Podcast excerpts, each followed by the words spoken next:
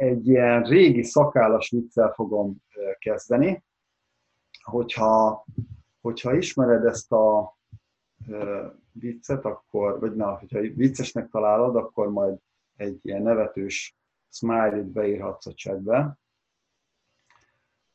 Ez egy nagyon régi vicc, ami Szergeiről szól. Szergei a Szovjetuniónak a legjobb favágója, aki mindig 200%-ot teljesít, és ezért a párt úgy gondolja, hogy, hogy hát megajándékozzák Szergejt egy láncfűrésszel, hogy ne 200%-ot, hanem 300%-ot teljesítsen. Odaadják Szergejnek a láncfűrészt, és Szergej az első nap 50%-ot teljesít, a második nap már csak 25%-ot teljesít. Hát nem tudják, hogy mi történik, úgyhogy hívják egyből a japán, ugye Japánból származik a láncfűrész, hívják a japán mérnököket, hogy valahogy oldják meg ezt a problémát, vagy derítsék, hogy mi a probléma. Hát a japán mérnökök körbeállják a láncfűrészt, nézik, semmit nem látnak rajta. Egyszer az egyik beindítja a láncfűrészt, mire Szergej, mi ez a hang?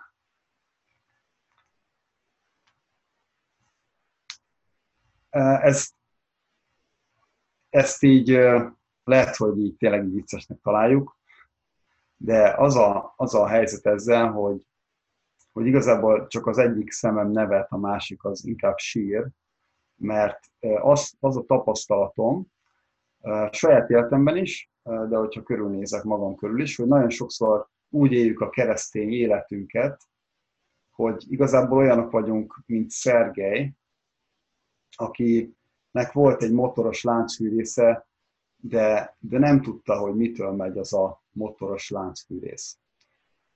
Talán már sejtitek a párhuzamot, így a, a vicc és a, a keresztény valóság között. A Szentlélekről lesz szó, aki a mi keresztény életünknek a motorja, és hogyha nem túl alacsonyító egy ilyen hasonlatot mondani róla, hogy ő egy motor lenne. És ezért nagyon örülök a pünkösnek, mert ilyenkor legalább egy évben egyszer emlékeztetve vagyunk arra, hogy, hogy, hogy mi is a mi keresztény életünknek a lényege, hogy a, hogyan működhet jól a mi keresztény életünk, Úgyhogy hát, hogyha, ha tudsz azzal azonosulni, hogy, hogy néha talán úgy érzed a, az életedre, hogy, hogy ilyen száraz, meg, meg nincs erőd a, a következő naphoz, vagy akár az, az naphoz is, ami, ami elkezdődött, vagy így, így tényleg csak így nem tudod, hogy mi ennek az értelme, nem tudod elővenni a Bibliát, mert, mert félsz, hogy nem fogod jól értelmezni, meg, meg ilyen, ilyen problémáid vannak, akkor, a, akkor az, az a jó hírem, hogy, hogy, hogy a mai emlékeztető az, az neked is nagyon hasznos lesz. Ugyanis ma arról a szereplőről lesz szó, aki, aki ezeket így lehetővé teszi a számunkra, aki, akinek az a, az a célja, hogy megéljük azt a, azt a bőséges és gazdag, legalábbis lelki értelemben gazdag életet, amit, amit Isten szánt nekünk. De a Szentlélekről lesz szó, és egyébként nagyon jó könyvben vagyunk, hogyha a Szentlélekről van szó, ugyanis a János evangéliumában található a legtöbb tanítás a, a Szentlélekről. És uh, simán azt is csinálhatnánk csak, hogy, hogy tovább mennénk a következő fejezetre, a harmadik fejezetre, de ehelyett inkább azt gondoltam, hogy hogy, hogy talán, mivel egy ilyen különleges alkalomban, hogy pünköst, inkább átmehetnénk az egész János evangéliumán, ilyen madártávlatból megnézhetnénk, és megnézhetnénk ki kimondottan ebből a, ebből a szempontból, hogy mit tanít nekünk János evangéliuma a, a Szentlélekről. Úgyhogy folytatni fogjuk majd a sorozatot, és tényleg így, így lesz egy-két olyan olyan mozzanat nyilván, ami, amit majd később, amivel később jobban bele fogunk menni, de, de most csak itt szeretném, hogyha így megnéznénk a, a, a Szentléleknek a szerepét, illetve az ő személyét az egyes ilyen, egyes ilyen részekben.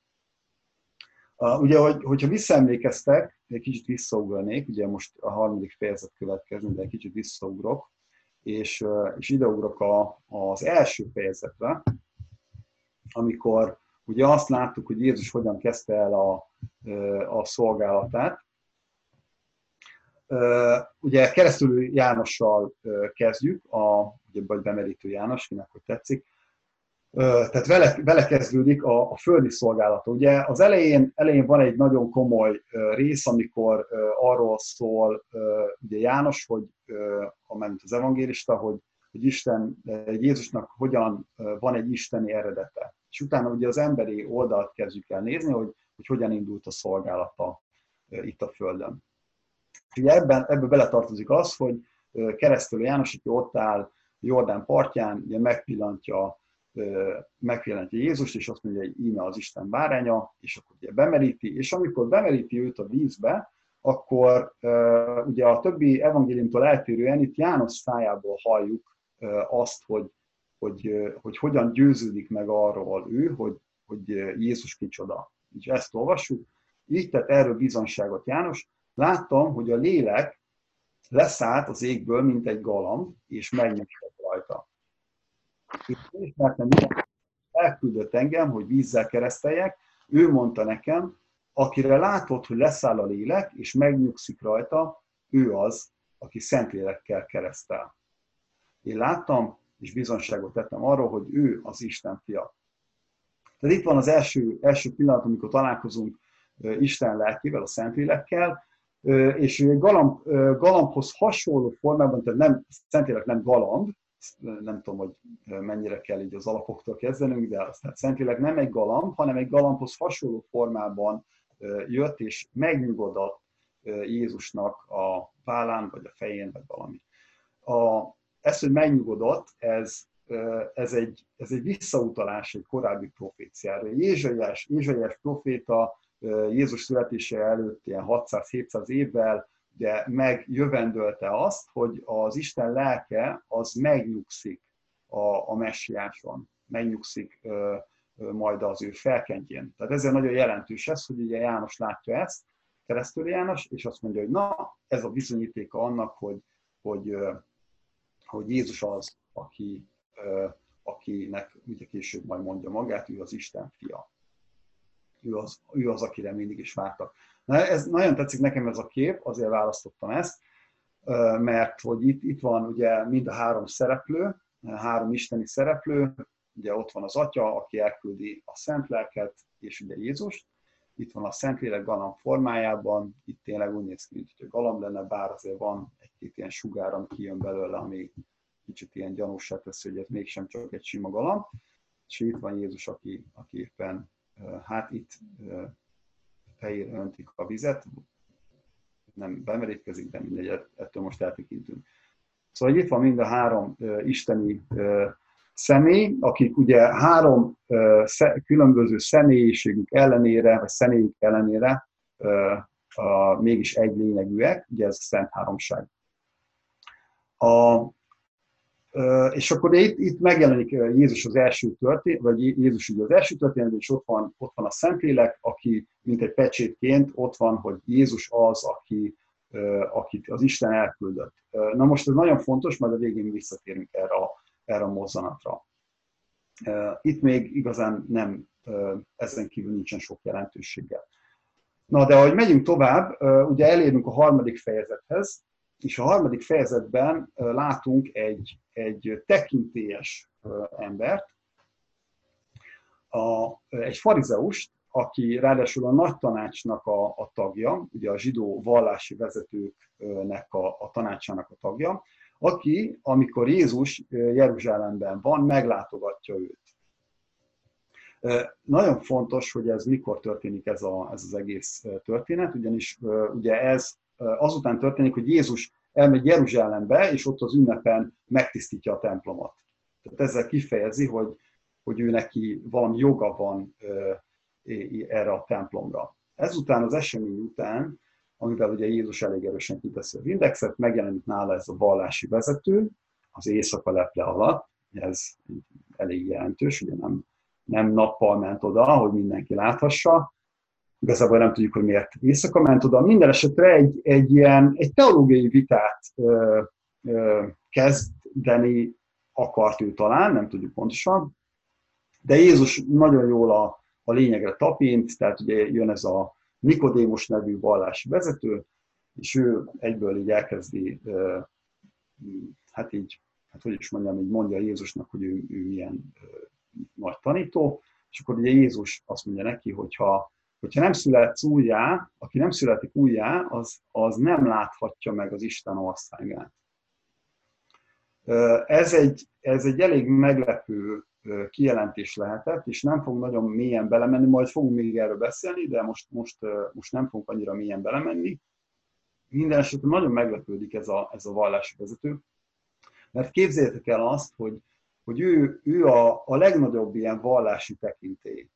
Tehát, hogyha valakit megkérdeznél, erre kicsit rájátszottam már ugye János, keresztül János szerepével is, hogyha ma megkérdeznél valakit egy, egy teológiai témában, ki lenne a legnagyobb tekintély a számodra. Ez az ember, ez azok közé tartozott, akikhez, akikhez bárki a zsidók közül fordult volna, akik eldönthettek bármiféle ilyen, ilyen kérdéses ügyet, akik magukat, ugye Mózesnek, a, a törvényadónak a, a, a leszámozottjainak tekintették, vagy az ő, ő tekintélyével ültek és uralkodtak Izrael a zsidók fölött. De itt van ez a, ez a tanító, és jön egy diákhoz, akit ugye azért így mondom, mert ugye Jézus nem ismerték el sokan tanítónak sem. Most mégis itt van ez a, ez a magas tekintélyű, tiszta ember, aki, akire mindenki úgy néz föl, mint egy lelki tekintély, és ő kérdezi Jézust. És Jézus azt mondja neki, hogy ha nem születsz újjá, akkor nem látod meg az Isten országát. És nézzétek, hogy itt mond, ugye, itt mondja ezt az ötödik versben, még tovább megy, amikor ugye értetlenkedik a Nikodémus, hogy de hát hogyan születhet valaki meg, hogyha már öreg, lehet, hogy volt benne kis irónia is. Jézus így felel neki, bizony, bizony, mondom neked, ha valaki nem születik víztől és lélektől, nem mehet be az Isten országába. Ez, ez egy, és ugye ez teljesen, tehát a Nikodémusnak az agya ledob, ledobja a láncot, nem nem érti abszolút, hogy miről van szó, és ugye belemegy jobban ebbe a beszélgetésbe, és Jézus azt mondja, hogy, hogy neked ezt értened kellene, mert te Izrael tanítója vagy. Ugye eljön a tanító, aki kiderül, hogy nem is tud semmit a mennyei dolgokról. Legalábbis nem tud annyit, mint amennyit Jézus. És akkor itt jön a lényeg, hogy azt mondja, hogy, hogy, hogy lélektől kell születni. És ez, a, ez az első és a legfontosabb, amit, amit akarok mondani a, a Szentlélekkel kapcsolatban, hogy ez a Szentléleknek a munkája az életünkben, az újjászületés.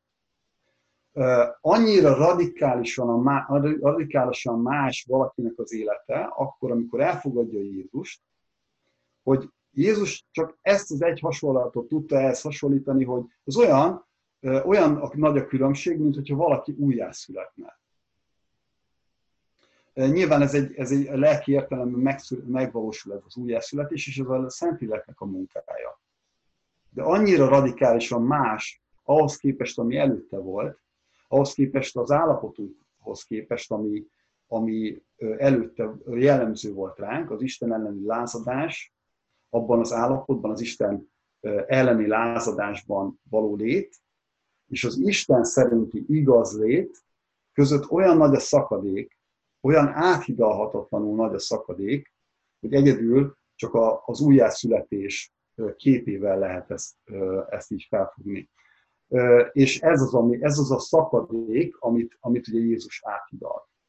Tehát amit itt Jézus mond, az az, hogy, hogy ha valakinek az életében nincsen ott a Szentlélek, nincsen ott a Szentlélek munkája, akkor, akkor, az, akkor az lehet egy nagy vallási tanító, lehet egy olyan, élet, olyan ember, aki, aki egy, egy, egy nagyon jó erkölcsi életet él, lehet egy példaértékű állampolgár, de semmit nem ér az élete. Az Isten szempontjából semmit nem ér az élete, és nincs kapcsolata az Isten akaratával. Szükség Szükség van arra, hogy a lélek újjászülje az embert. Ez az első, első lépés, ami, ami, amit figyelembe kell vennünk, hogy nekünk, hogyha a keresztény életünk szeretnénk, hogy legyen, tehát szeretnénk, hogy legyen közünk úgy lehetséges, hogy a Szentlélek újjászül minket. Amit meg is tesz egyébként, amikor valaki de Krisztus mellett dönt.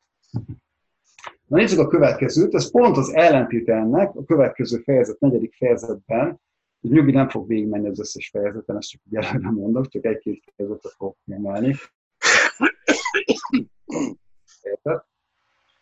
A következő, következő történet, a, ebben egy teljesen, ennek egy teljesen ellenkező típusú ember jelenik meg, egy nő, egy, ugye itt volt egy vallási vezető, egy zsidó vallási vezető, felnézett. Bemenjek? Akkor az ide. Bemegyek. Akkor gyere. Szüleik kapcsolják a mikrofonjukat. A, Szóval itt van ez a, itt van ez a nő, ez a, tehát, tehát egy zsidó vallási vezető, akire mindenki felnézett. És itt van egy, itt van egy másik nő. Jézus a tanítványival megy keresztül Samárián, amit ugye a zsidók megvetettek ezt a területet, megvetették a samáriai embereket, ördögtől valónak tartották őket. Ha valaki velük érintkezett, az, az vallási szempontból tisztátalan lett, tehát nem mehetett oda az Isten elé. És itt van Jézus egy ilyen környezetben, és a, egy, egy, egy kút mellett ül, várja a tanítványait, akik elmentek kaját venni, és közben megjelenik ez a nő, akiről közben kiderül, hogy hát erkölcsileg elég kétes életet élt, ugye több, több házasságon is túl volt, és a, a jelenlegi férfival meg együtt élt. Ami ugye abban a, abban a kontextusban még, még erősebb lehetett, mint hogyha ezt ma, ma tapasztalnánk. Itt van ez a nő, ő napközben megy oda a kúthoz, nem akkor, amikor egyébként a, az emberek vagy a nők vízért jártak. Nagyon tetszik nekem ez a kép, azért ezt választottam, mert itt tényleg a fején viszi a korsót, ami valószínűleg abban a korban egyébként így ilyen alap lett volna. Szóval viszi a fején a korsót, hogy vizet vigyen magának, meg talán a, az élettársának. És, és akkor Jézus szóba legyedik vele, és neki is ugye a vízzel kapcsolatban, vízvétellel kapcsolatban beszélgetnek, és Jézus ő, ő vele is olyan irányba tereli a beszélgetést, ami, ami már nem a, nem a, az ivásról, vagy nem ivásról szól, hanem, hanem a lelki valóságról, az arról, ami, amiről Jézus tanítani akart. Azt mondja neki, hogy, hogy aki ebből a vízből iszik, mármint ami a kútból jön, ismét megszomjazik, nyilván azt ugye mi is tapasztaltuk már, hogy ez így van, hogyha nem iszunk, akkor megszomjazunk, de azt mondja, de a, aki abból a vízből iszik, amelyet én adok neki, soha többé meg nem szomjazik, mert örök életre buzgó víz forrásává lesz benne. Tehát amiről Jézus beszél, az az élet, amiről ő beszél, az, az, azt ehhez hasonlítja. Azt mondja, hogy az örök életre buzgó víz forrása lesz abban az emberben. Nyilván ez a nő erre egyből igent mond, azt mondja, igen, ő szeretné ezt a, ezt a vizet, és utána ugye kiderül a beszélgetés végén, hogy Jézus a messiás. Ő, ő az, akiről, akiről beszélt. A benne való hit az, ami az embereknek megadja ezt az örök életre buzgó víz forrását. Nagyon furcsa ez a kifejezés, de gyakorlatilag azt jelenti, hogy, hogy ez egy, egy olyan forrás, ami örökre forrás, olyan forrás, amiből élet jön föl, és nem csak nem csak, nem csak benne marad ez az élet, hanem ez egy túlbuzgó, egy, egy túláradó dolog lesz az ember életében. Szóval egy, ilyen, egy, ilyenről, egy ilyen forrásról beszél, és két-három fejezettel később megtudjuk, hogy itt, akiről beszél, az igazából a Szentlélek. Tehát a Szentlélek lesz az, aki az embernek elvégzi ezt az örök élet munkáját, aki elvégzi az emberben azt, hogy, a, hogy az embernek örök élete van nem csak a halál után van élete, hanem egy olyan élete van, amire, ami itt ezen a földön is az Istennel való kapcsolatról szól. Egy olyan élete van, ami nem csak egy ilyen posványos ö, ö, állóvíz, hanem egy buzgóvíz, egy, egy feltörő forrásnak a képét lehet itt elképzelni, egy feltörő forrás, ami, ö, ami ö, kielégíti az embernek a szomját, a lelki szomját, és ami, ahogy ezt meg később látni fogjuk, másoknak is ad inni. Tovább megyünk a, az evangéliumban, és eljutunk uh, odáig, egyébként ott van a háttérben végig a, a, a léleknek a munkája, hogy mondtam, hogy egy későbbi fejezetben uh, beszél arról Jézus, hogy, hogy az, ő, az ő teste igazi étel és igazi ital, és akkor megy tovább, uh, akkor elmondja ezt a, a, megint elmondja ezt az örök életre húzgó forrást, tehát ott van végig a Szentlélek a háttérben. A Szentléleknek a munkáját kicsit talán úgy lehetne még így elképzelni. A, véletlenül rábukkantam egy, egy ilyen könyv idézetre, ami mező, a mező Tamástól származik, nem tudom, hogy kinek mond ez valamit, ő az Omegának volt a, a basszusgitárosa, és ő, ő beszélt arról egy ilyen kicsit az Omega sztoriról, aki nem tudja, az Omega egy, egy, egy régi magyar együttes. Remélem ezt mindenki tudta. Ha nem, akkor jártuk utána. De ő, ő beszélt arról, amikor csinált egy ilyen musical, hogy rájött arra, hogy, hogy kell, szükség lenne egy zenei vezetőre. És a zenei vezető azt mondja, hogy az, az, az kicsit, tehát az ő tekintélye az ugyanolyan erős, mint a zeneszerzői, de egy kicsit más szemmel tudja nézni a darabot, és más szemmel tudja nézni, és megláttatni a darabot, mint a zeneszerző. Azt mondja, ő az, aki a, hangszereket összeszedi, vagy ő, ő, ő találja meg a zenészeket, ő, ő az, aki betanítja a zenekart. De ritkán szoktunk a zenei vezetőről hallani. Hallunk a zeneszerzőről talán, vagy hallunk a rendezőről, de keveset hallunk a zenei vezetőről. Szentélek az így van végig az egész történetben ott, mint egy zenei vezető, mint aki, aki jalázatosan ott van a háttérben, végzi a munkáját az emberekben, előkészíti a helyzeteket, elvégzi a, a munkát, elvégzi azt a munkát, amit az Isten, amikor szól, az igény keresztül azt el kell végezni. Ott van a, ott van a háttérben, és néha, néha jön csak így az előtérbe. Mint például itt a 14. fejezetben, amikor, amikor Jézus ezt mondja. Ha szerettek engem, megtartjátok az én parancsolataimat. Én pedig kérni fogom az atyát, és másik pártfogót ad nektek, hogy veletek legyen mindörökké. Az igazság lelkét, akit a világ nem fogadhat be, mert nem látja őt, nem is ismeri. Ti azonban ismeritek őt, mert nálatok lakik, sőt, bennetek lesz. És akkor egy pár versel később, a 26. versben, a pártfogó pedig a Szentlélek, akit az én nevemben küld az Atya, ő megtanít majd titeket mindenre, és eszetekbe juttat mindent, amit én mondtam nektek. Szóval itt van, a, itt van ez a, a Szentlélek. Jézus ugye itt közel van már a halálához, és beszél a tanítványaihoz. És tanítványának azt mondja, hogy, hogy figyeljetek, én most el fogok menni, gyakorlatilag, ugye már korábban is beszélt nekik arról, hogy meg fog halni. És ugye sejtjük azt, hogy ez milyen, milyen érzeteket keltett a tanítványokban, hogy, hogy a mester az most meg fog halni. Ő arra hívott minket, hogy kövessük, és ő most meg fog halni. Mi mindent feltettünk erre a lapra, elhagytunk mindent, és most azt mondja, hogy ő elmegy és meghal.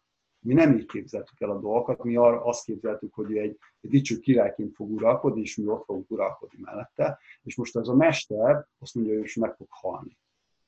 Szóval, hogy akkor, akkor most mi van? Jézusnak van egy, van egy ilyen nagyon hosszú tanítás, mint a János evangéliumában, amikor beszél nekik arról, hogy mi fog azután történni, amikor ő elmegy. És nézzétek, hogy mit mond. Azt mondja, egy másik pártfogót fog adni az atya, amikor Jézus elment. Az, az, hogy másik pártfogót, hát nem tudom, melyikkel kezdjem először, hogy, hogy a, arról beszéljek hogy miért másik, és hogy, vagy hogy miért pártfogó. Na, kezdjük mondjuk azzal, hogy miért másik.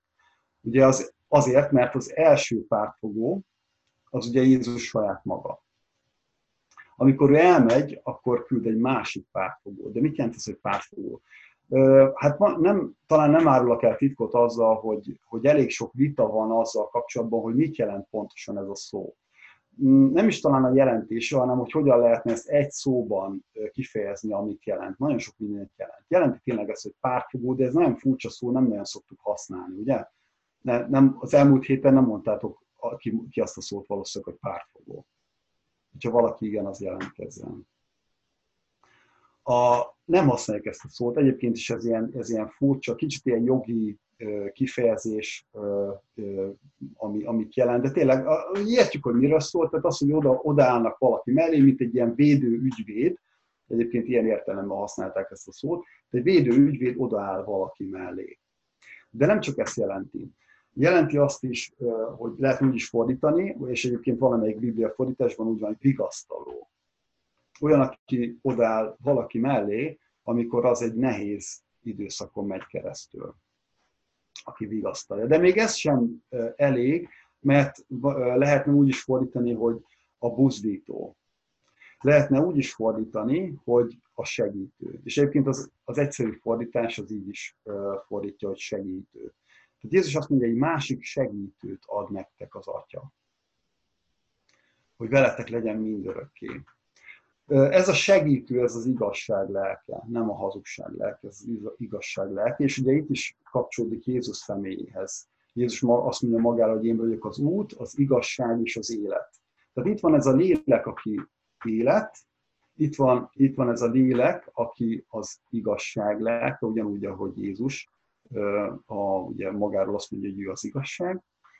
És itt van ez a, ez a segítő, akiről nézzétek, mit, mit olvasunk, azt mondja, hogy megtanít titeket mindenre, és eszetekbe jut minden, amit, amit mondtam nektek.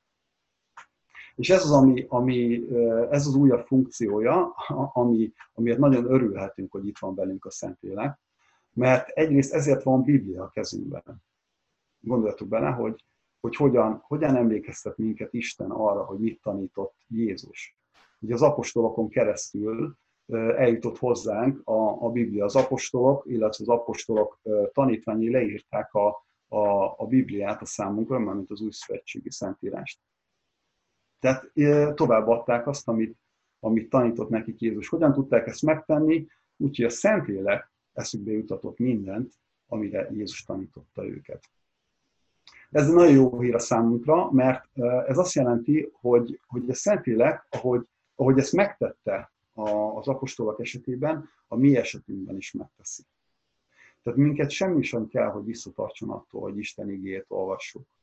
Nyugodtan olvashatjuk Isten igét, és számíthatunk arra, hogy a Szentlélek meg tudja tenni azt, amit megtett az apostolok idejében, hogy emlékezteti őket arra, hogy mit jelentett ez emlékezteti a, őket arra, hogy mit tanított Jézus. Szentlélek most is velünk van, hogy itt azt, azt olvasjuk, hogy örökre velük lesz, velünk lesz. Számíthatunk most is a, a, a, a Szentlélekre. És nézzétek, itt van a másik oldala, még a Szentlélek lesz, 16, 16. fejezetben újra visszatér Jézus erre a témára, a 15. fejezet végére, végén is, és a 16. fejezetben is tehát ez már a beszédének a vége, utána még van egy, egy ima, és utána elkezdődik Jézusnak a, a menete ugye a, a ki, saját kivégzésére, és utána a feltámadás, és így tovább. És majd még arra visszatérünk egy pillanatra. De nézzétek, hogy mit mond, mi a szerepe a Szentléleknek. És amikor eljön a segítő, a Szentlélek, leleplezi a világ előtt, hogy mi a bűn, mi az igazság, és mi az ítélet. A bűn az, hogy nem hisznek én bennem. Az igazság az, hogy én az atyához megyek, és többé nem látok engem. Az ítélet pedig az, hogy a világ fejedelme megítéltetett. Eljött Jézusnak az órája, az a, az a feladat, amiért ő itt volt, azt, azt ő, ő bevégzi. A világ fejedelme megítéltetett, a, minden hatalom Jézusnak adatik, és, és ugye dicsőségében megláthatják az apostolok, ami a kereszthalál lesz. Meggyőzi a, a világot arról, hogy mi a bűn. Tehát leleplezi a bűnt. Ez a Szentléleknek a munkája a mi életünkben is. Leleplezi az életünkben a bűnt. Tehát, hogyha ha, ha van valami olyan, ami, ami tudjuk, hogy az Isten biztat minket arra, és, meg, és nem csináljuk meg, vagy azt, hogy biztat, hogy ne csináljuk meg, és megcsináljuk, ez a, ez a biztatás, ez a Szentléleknek a munkája. Annyira elveszettek vagyunk, hogy soha nem ismernénk föl azt, hogy nekünk Istenre van szükségünk, ha a Szentlélek nem végezni el ezt az életünkben. Ennyire elveszettek vagyunk, Szentlélek munkája nélkül nem tudnánk ezt, eh, nem tudnánk felismerni azt, hogy nekünk Jézusra van szükségünk. És a hívő életünkben is nem ismernénk fel azt, hogy igen, én bűnös vagyok. És ebből a bűnből meg kell térnem. Szóval itt, vannak, itt van ez a, itt van ugye a Szentlélek, Szentlélek megtérésre buzdítja az embereket a, arra is, hogy elfogadják Krisztust, és utána is ugye a hívő életüket tisztán, szent módon éljék. Erre, erre biztat minket a Szentlélek. Na és akkor ugye megtörténik Jézusnak a, a, a munkája, azt mondja, hogy ő akkor fogja elküldeni a Szentléleket, hogyha ha befejezte, bevégezte az ő munkáját. A kereszten ez megtörténik. Apropó a keresztről sem gondolnánk azt, hogy az, az, is egy, az csak egy szerencsétlen, szerencsétlen tragédiának tűnik, amíg a Szentlélek meg nem világítja számunkra, hogy mi az értelme. Meg nem világítja, hogy Jézus ott a mi bűneinket halt meg. Szóval itt van, itt van a kereszthalál, Jézus feltámad, ugye a, a tanítványok legnagyobb meglepetésére, mert hát mindenkinek a legnagyobb meglepetésére feltámad, bár ugye ezt is az írásokból tudhatták volna. És, és amikor feltámad és megjelen, megjelenik a tanítványoknak, akkor itt olvasunk egy nagyon érdekes dolgot. Oda megy a tanítványokhoz, és mondja, hogy ismét ezt mondta nekik, Jézus, békesség nektek. Ahogyan engem elküldött az Atya, én is elküldelek titeket. Ezt mondva rájuk lehet, és így folytatta, vegyetek szent lelket. Szóval itt van ez a, ez a rémült tanítványi csoport, nem érti, hogy, hogy mi, mi a helyzet most, ugye a mester meghalt, megölték, nem erre számítottak, és most híreket hallanak, elhozzák ugye Mária Magdolna, elhozza nekik a hírt, mester feltámad. Nem hiszik el, elmennek, megnézik ők maguk is, látják, hogy tényleg megtörtént. Van olyan tanítvány, aki nincs ott, a, amikor ugye Jézus megjelenik nekik, ugye Tamás nem hiszi el, Jézus újra megjelenik, tehát többször megjelenik a tanítványoknak, és ezt mondja nekik, hogy békesség nektek, egyébként korábban is olvastuk ezt, hogy a békességet kíván nekik, még a halála előtt, és azt mondja, hogy ahogy az atya elküldött engem, én is elküldelek titeket, rájuk lehet, és azt mondta, vegyetek szent lelket. Nagyon tetszett nekem ez a kép, ez egy, ez egy blog, egy festőblogról származik, ahol a, az alkotó hölgy, ő egy ilyen 80 napos kihívást csinált, hogy 80 nap alatt a János evangéliumán keresztül, minden néhány nap posztolt egy képet, nagyon jó kis képek vannak. E, nagyon, nagyon kifejező ez a kép. Az a, a felismerés, kicsit némelyik tanítványa látszik még a képei, de, de örülnek a mesternek, aki most ilyen, ilyen körszakállal van ábrázolva, ilyen ábrázolás nem is láttam róla. Jézus, ugye Jézus van itt középen, de egy, ott van egy ilyen, ilyen kitörő öröm, némelyik tanítvány arcán, és ugye a háttérben itt ilyen, ilyen fény, kicsit ilyen láncszerű, vagy ilyen szányszerű kép van, gondolom arra utal, hogy a, a szent lelket így rájuk lehet, bár itt ugye nem olvassuk, hogy milyen, milyen fényjelenségek kísérték volna, de, de valahogy átadja ezt, hogy, hogy, hogy itt valami új történik. A szürkesség, ami a szür, kép, kép szürkesség, az átvált egy ilyen élettel teli valamivé. Nagyon szép kép. De a lényeg, hogy itt vannak ezek a szavak, hogy ahogy az Atya elküldött engem, én is elküldelek titeket. Visszaugunk az elejére, ahol látjuk azt, hogy jött a Szentlélek, az atyától, megnyugodott Jézuson, és ez volt a jele annak, hogy Jézus a, Jézust az atya küldte. Jézus most feltámad, feltámadása után kiküldi az apostolokat, és azt mondja, hogy tessék, itt rájuk lehel, és, és odaadja nekik a szent. Ahogy, ahogy őt elküldte az atya, és ennek a jele volt az, hogy a Szentlélek megnyugodott rajta, kiküldi a tanítványokat erre a küldetésre, és nekik adja ugyanazt a szent lelket, aki benne is végezte a, a, munkáját, amíg itt volt, és rajta keresztül is végezte a munkáját, amikor ő itt volt a Földön, és itt élte az életét. Ez egy, ez egy óriási biztatás a számunkra. Ez az, amit, amit pünköskor, pünköskor ünnepünk. Az, hogy Isten elküldte a szent lelkét, a tanítványi csoportra, és ezzel megszületett az egyház. Megszületett Krisztusnak a teste, Krisztus testét, ezt a földi egyházat betöltötte Krisztus lelke Szentlélek. És innentől kezdve ez az egyház ugyanazzal a hatalommal, ugyanazzal az erővel, ugyanazzal a lelkesedéssel, ugyanazzal az irányadással tudja végezni a munkáját. Azt a munkát, amit Krisztus elkezdett. Ez egy óriási dolog, és nem véletlenül döntött úgy az egyház, hogy ezt, nem tudom, mikor döntött úgy, ezt nem, nem láttam utána, de, de nagyon jó, hogy megünnepeljük, és emlékeztetjük magunkat erre a küldetésre. Emlékeztetjük magunkat erre a küldetésre, hogy ebben a küldetésben, amivel Jézus megbízott minket, van egy segítőnk. És ez Jézus lelke, aki ott volt Jézussal is, amikor Jézus végezte itt a földi munkáját. Szóval, hogyha ezen gondolkozol, hogy vagy így kezd föl, hogy, hogy hát miért, hogy hát miért kelljek ki az ágyból, azért, mert egy küldetésben vagy. Ez a küldetés, ez az Istennek a munkája. És Isten adott neked egy segítséget. A, amikor, amikor én egy ilyen nehéz helyzeten megyek keresztül, a, ez, és, és, az, és az úgy látom, hogy nincsen tovább, nem, nem, nem látom a következő lépést, emlékeztetem magam arra, jó esetben, hogy itt van a Szentlélek. A Szentlélekre hagyatkoztatok.